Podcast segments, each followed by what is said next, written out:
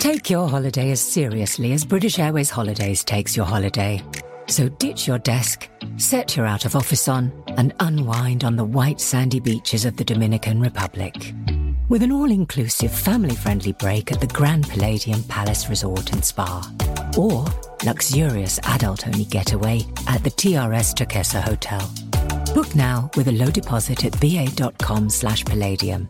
T's and C's apply at all protected.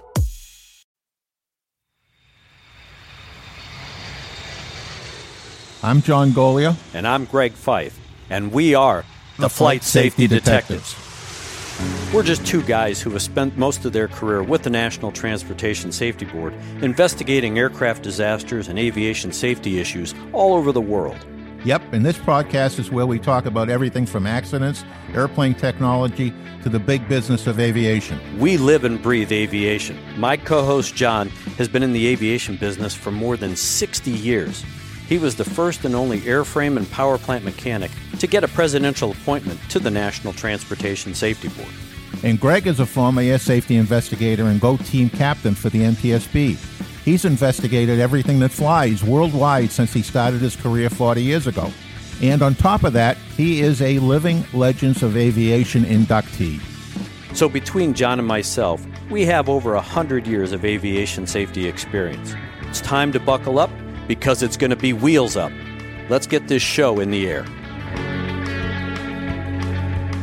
We're going to talk on this particular episode with regard to Ethiopian Airlines and their 737 MAX accident that occurred in March of 2019 some of the, the preliminary issues, and of course, some of the certification issues and oversight issues by the Ethiopian government. So, with that, I want to turn it back over to John to introduce our special guest. Again, we have with us today George Snyder, who is the president and CEO of GHS Aviation Group and he's a friend and a former VP of Safety for U.S. Airways, as well as the former VP of Safety and Security for Korean Airlines. And he has extensive experience in the Asian and Pacific environment, and he does safety audits around the world, helping companies make themselves better. And we uh, welcome his thoughts and his ideas to help make things better. Thank you, John. Thank you, Greg. It's good to see you again one of the things that we're talking about today, and uh, and again, John and I have a lot of conversations offline about a lot of these issues. So we always appreciate the expertise that somebody like you brings into the conversation.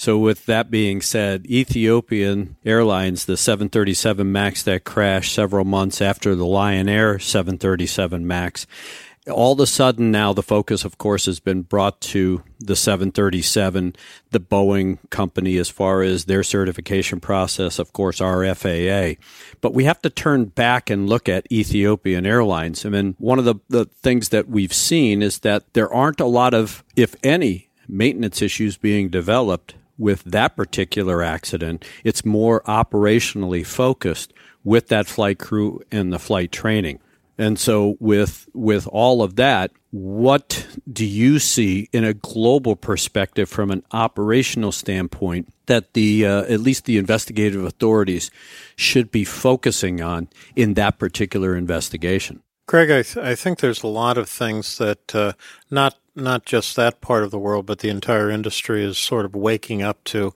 Uh, you highlighted the certification process.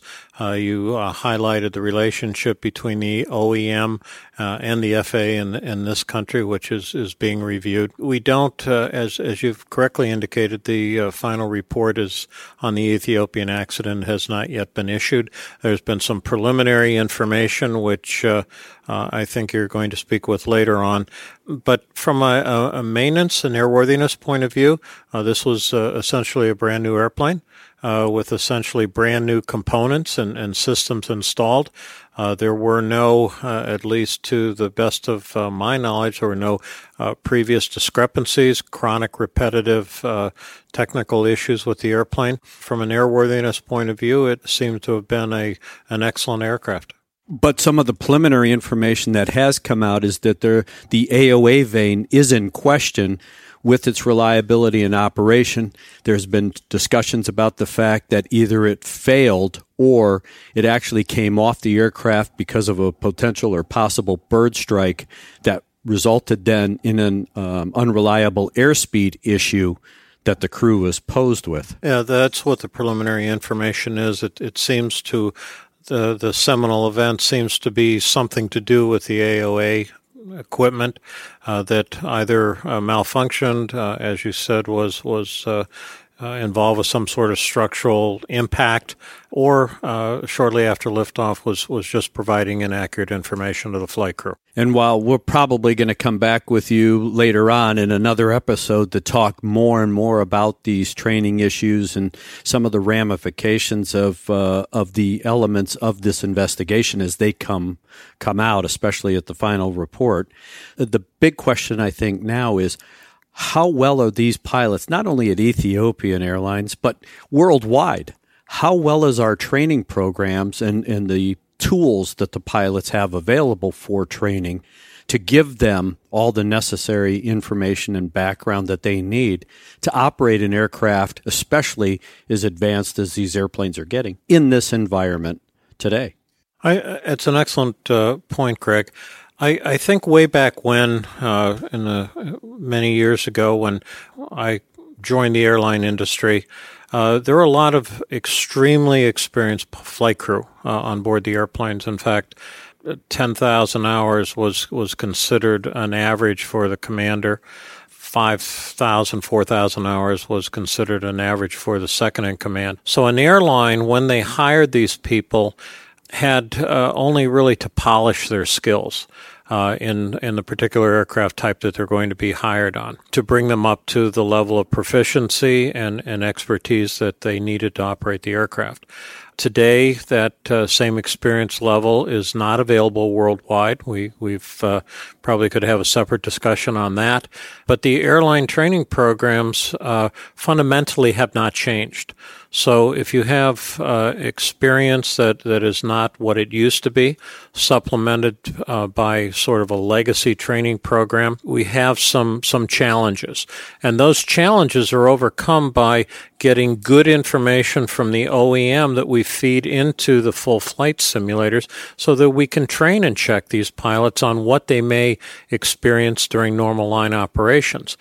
Today, uh, the simulator fidelity on, on level C and level D simulators uh, almost uh, exactly replicates the aircraft most of the time. But as we found out early on, uh, after several upset event accidents, uh, the simulator fidelity in certain conditions that are outside of the uh, flight test envelope of the aircraft, uh, the simulator cannot, by definition, replicate them.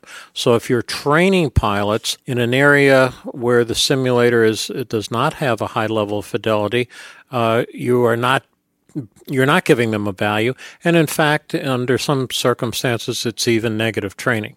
On the training issue, George, we have a standard for training around the world. It's called ICAO. International Civil Aviation Organization. It's part of the United Nations, and they have a set of minimum training for uh, virtually everybody in aviation.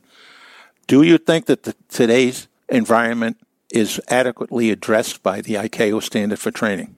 ICAO, the International Civil Aviation Organization, provides a set of standards and recommended practices in, in various uh, disciplines, and they provide that information under the Chicago Convention to be signed on by the, the various ICAO member states, of, of which many of the uh, states we're talking about are signatories. Uh, it gives guidance, uh, and, and again, it's not a regulatory issue, it, it is guidance. Uh, the standards for training and checking of, of airmen and aircraft uh, ground engineers are very generic and they vary significantly from one state to another.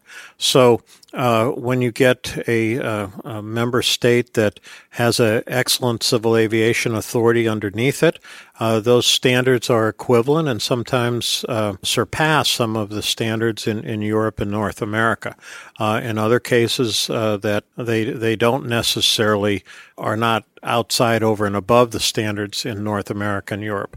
But at the end of the day, and as you've correctly indicated, there are standards that must be maintained by the flight crew, and both for initial and recurrent training. And, and, you bring up a good point about the fact that ICAO is only uh, recommended practices and standards. Yes, sir. Given the fact that they don't have any teeth, who's going to hold them accountable as far as the, the member state or the or the carrier um, with regard to the, the operating standard or the training standard.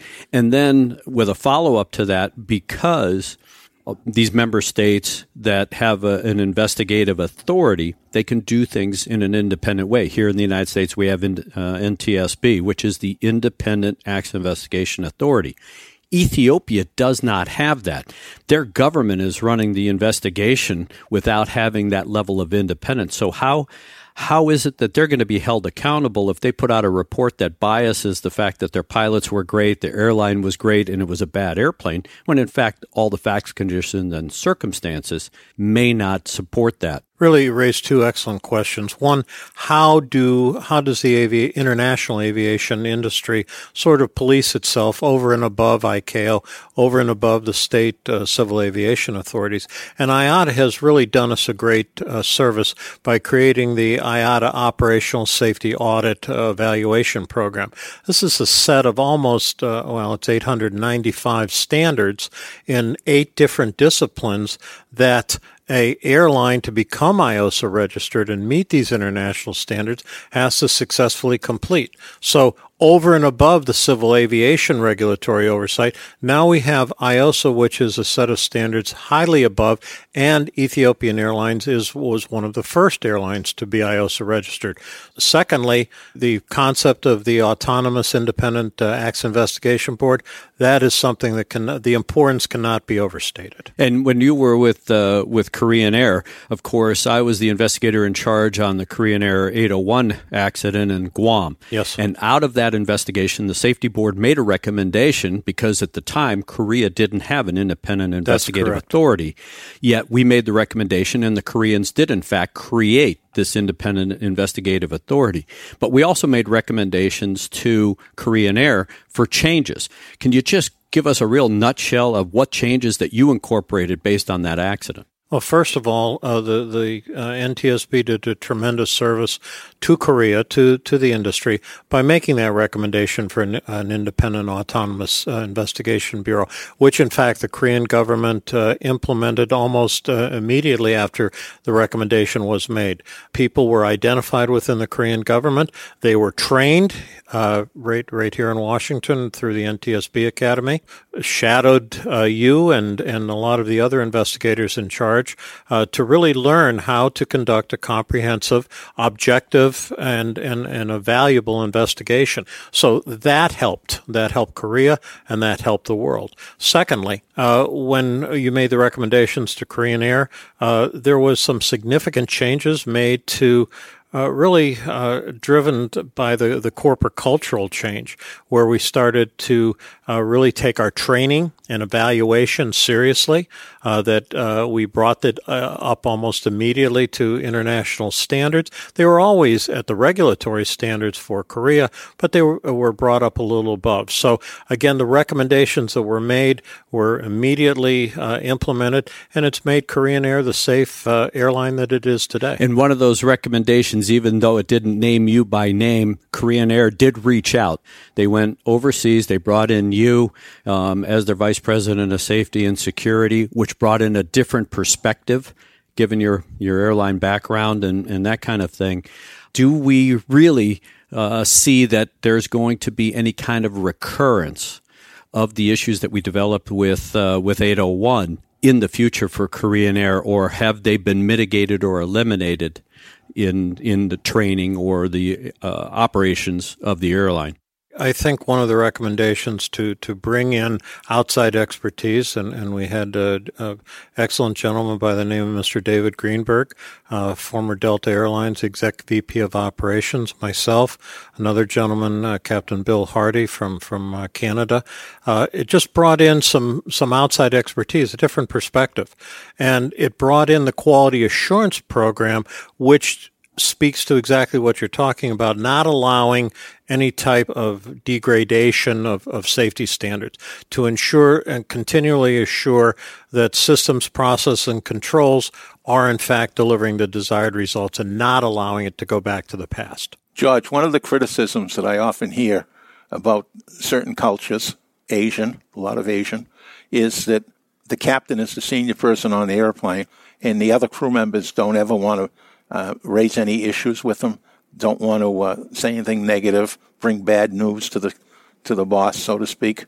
Uh, how did you overcome that in Korean Airlines? We had a great group of people to work with. We uh, obviously uh, seven fatal hull losses in five years brings an urgency to the organization that things that have been done in the past can no longer continue.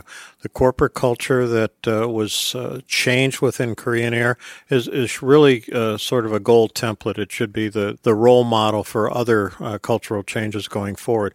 We we did not dispute the autonomy of Korean culture and tradition. We did not want want to change uh, any of the practices outside of the airplane. But what we did establish was when you were on a Korean Air flight deck, you were similar to being in an embassy in another country. While outside of that flight deck or outside of that embassy, it was the laws of, of the state on which the embassy was, was located. But once you walk through those gates, once you walk through that flight deck door, it was a separate autonomous safety culture that was consistent with the aviation industry industry practices at that time, separate and apart from any of those command authority issues that, that you've referred to. Once you're on a Korean Air flight deck, that is the way you operated. Once you were outside, we went back to normal culture and tradition. How long did that transition take? Three to five years is sort of the global template uh, from the time someone or an organization indicates that a cultural change needs to take place to have that fully ingrained, not not just uh, on the surface, but to have that culture and, and those traditions actually taking place when supervisory people are not looking on a on a Saturday night, late at night, when when no no foreman or no check pilots are looking. It takes three to five years, and the constant reinforcement that Greg was talking about. That's going to be probably the subject of another episode with you because you know, everybody wants instantaneous change and they want it now. And if there's a deficiency identified, they expect that the airline's going to implement it. And overnight, they're going to have, you know, the best pilots or the best mechanics, you know, operating and that airline's going to be at 100% safety. And so I know that we're going to bring you back for sure to talk about these things and the transitions and what it takes to change not only an organizational culture, but of course a safety culture, both here in the United States and abroad. So again, we want to uh, say thanks again, as always, for coming down and uh, and being on the show with us. You bring a, a high level of expertise. Yes, George, thank you very much. And uh, when we come back, I probably want to talk to you more about how you drove the change within the maintenance department. I know that uh, at one point in time you had me over there, and I spent a fair amount of time with your maintainers, and uh, it was impressive. Great group of people, and thank you so much for your personal commitment to come over there. And Greg, as IIC on 801, you really truly uh, helped to contribute to that cultural change Korean Air. Thank you. Well, Greg, that was a very interesting discussion we had with George, raising a lot of a lot of uh, very good points, and uh, actually gave me a couple of issues to think about uh, as we go forward with this podcast and with the investigations. Certainly, they get very complicated when you get to countries that don't have an independent accident investigation element to their government.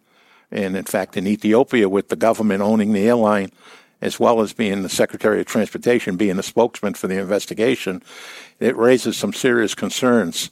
So you've Absolutely. operated in that environment in the past, and uh, maybe you can share with us some of the problems that you had in those environments and and what you've seen. Well, one of the big things, John, and, and again, uh, having worked at the NTSB, and you were a, a, vital part of that, when when we are tasked with doing an accident investigation, whether it's here in the United States or uh, assisting a foreign authority as technical advisors, our primary purpose is to develop thorough and methodical processes so that we can develop all of the factual con- um, information, such as the facts, conditions, and circumstances of the accident.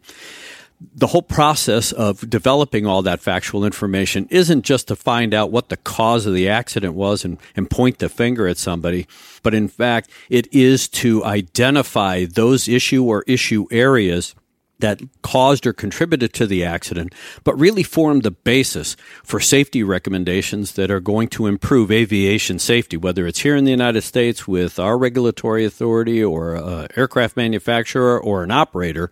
But that same premise follows suit all over the world. And by not having an independent investigative authority like they have in Ethiopia, they have the government doing the investigation. How is it that they're going to be able to point the finger at themselves if they are, in fact, a contributor to the whole process? And that is, especially with oversight. We, we look, the NTSB looks at the FAA to see if they were deficient in their oversight. And we see that quite a bit. If you read every blue cover report, the FAA is always discussed by the NTSB in some way, shape, or form. Now the question is, how is it that a non-independent investigative authority such as Ethiopia can look in the mirror and say, yes, we were a problem. We had deficient oversight. They should have done more things at the carrier. The training programs should have been better. We had those exact same problems here in the United States. I can remember years ago when the CAB was in the uh, investigative authority for aircraft accidents. And many, many people were unhappy with that. And finally, in uh, 1966, Congress created the NTSB, which started life in 1967. And even then, they kept the NTSB under the Department of Transportation. And it didn't take but a few years before problems came up with that because the Secretary of Transportation was, I'll use the word, interfering with the investigations uh, to the point where the outcry from both the NTSB personnel and other people in the industry got louder and louder. And finally, in the early 70s, I think it was 1972, might have been 71, uh, Congress said enough. And they made the NTSB an independent authority and gave the NTSB by law. It's it's right in the structure, the the, the actual law itself that says that the NTSB is expected to criticize other agencies by name when there's a deficiency. That's and we see that unique. in life. We see that in life. It's real easy for us to be critical of others. It's very difficult for us to be self critical, especially if we think we had some contribution to whatever event may not have turned out as we planned. And, and that's why it's so important that we have these independent investigations worldwide because we're all out for the same uh, bottom line, and that is to improve aviation safety in some way, shape, or form. But if there's going to be a slant to the way the facts, conditions, and circumstances are presented, or interpreted, and those slants have a uh, an adverse effect on the bottom line. Who was going to be held accountable for what? And then, of course, how do you develop a good safety recommendation to improve the system if you really don't have the proper perspective? It's important for everybody. You know, if on the 737 MAX issues, we did not have any problems in the United States. If we only focused on the United States, there would have been no improvements to the frog. All right, but by having information coming into us worldwide from operators, it's going to change the system. We've seen it on other airplanes, not just the MAX. We've seen it in the system. You know, Americans fly on all these foreign airplanes, as do the Dutch and the French and so on and so on. Right, this this is a worldwide representative of people. Yes, and having a, a investigative body that can make observations, opinions, and recommendations based across the board without fear of retribution in their own country is very, very important. Absolutely. And, and we've seen it here over and over and over again where, you know, Americans flying on not only uh, U.S. flag carriers, but overseas. We see folks in France and we see folks in Europe and, and even in Asia demanding someone to be held accountable. And while we don't like that term with regard to accident investigation, we're not trying to hold people accountable from a litigation uh, point of view. We are trying to understand who had the responsibility? Why did that responsibility fail? And if it did fail, then how are we going to fix that so that these folks are accountable or responsible? Whether it is a government agency, an airline, uh, or any other alphabet organization that has some contribution to that event. And I think that that uh, that is again one of those things that to have that independence, it's going to be real interesting to see what the Ethiopians put out as far as a report to see how slanted it is. We saw that in brevity a little bit with the preliminary report, the report that they wrote about the flight, the way it was presented by the Minister of Transport in her briefing of the international press, it was 180 degrees out of phase.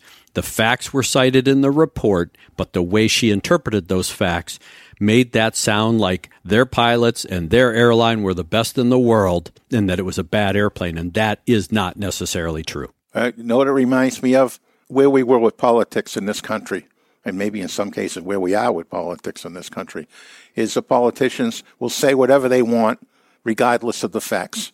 Whatever it takes to get their point across, for them to, to uh, make it seem like they know what they're doing, they will uh, say it. But the facts come in behind it, and you're wrong. I mean, we see it today with so many of these news organizations that are doing fact check on what our politicians say on the campaign trail. And it seems like every single time they do that, they identify a whole bunch of things that were uh, less than 100% accurate and truthful. So we hopefully we're not going to see that in either one of these investigations, but we'll have to wait to see. Well, while we don't want to jump the gun because we don't know what's going to be in either the Indonesian uh, report on Lion Air or the Ethiopians report uh, about their 737 MAX accident. Um, I think that this call to action should be not only you know worldwide, but definitely focused here in the United States. The NTSB is a technical advisor to the investigative authority over in Ethiopia. They have the power to at least make a recommendation in their submission as part of the process to uh, to recommend, like we did with uh, Korea and uh, through the Korean Air investigation, that they create an independent investigative authority that falls in line with the recommended practices and standards of ICAO. And I think that a call to action, if that does not happen or they balk at that, I think that the uh, the folks, at least here in the United States, should be on the phone or letter writing campaign to their congressman that gets the United States government to push that issue because we do need thorough and methodical investigations that are unbiased, that have no perspective other than to interpret properly and fairly the facts, conditions, and circumstances for the sole purpose of enhancing aviation safety. And we've seen in the U.S. how family members can, can drive part of that process. We've got changes in the U.S. to uh, certification of pilots. I mean, we have today the 1500 hour rule that was driven by the family members out of the Colgan crash in Buffalo, New York. I think we've had a number of Americans that were perished on these accidents in Lion Air and in uh, Ethiopia, and those family members should be pushing real hard here in Washington to get the NTSB to to do whatever they can do as part of the investigation. It isn't just influencing it inside the tent, so to speak, while the investigation is going on, but they can actually write an independent report if they feel so motivated, if they if they think it's so convoluted and uh, but it takes a little bit of, of pressure on the government for them to take that step. That is a pretty drastic step. Well, while you and I could probably talk the rest of the, the day about all of these issues, we're going to wrap this podcast up. But for you, the audience, if you have any questions, any comments, please feel free to provide those to us because we like to read them. And of course, we'd like to address them in the following podcast. So if you have those questions or comments, concerns, and that kind of thing, please drop us an email at flight safety detectives, all one word, at gmail.com. And that's detectives with an S. I made the mistake trying to get on myself. So it's so you're cutting me out of this detective thing? Thank you very much. I really appreciate it, John. I'm not sure that we're going to be partners much longer. So anyway, well, thanks for listening to this episode, and we look forward to having you involved with us in this show. Hopefully, it brings good perspective uh, to some of the issues that you don't necessarily get to read or see on TV or in the mainstream media. So again, till our next episode, I'm Greg Feith. I'm John Goglia. And have a safe flight. To listen to more episodes of the show, go to flightsafetydetectives.com or the Professional Aviation Maintenance Association at PAMA.org. and wherever you find your favorite podcasts. Catch us next time when John Goglia and Greg Feith talk about all things aviation. Thanks for listening.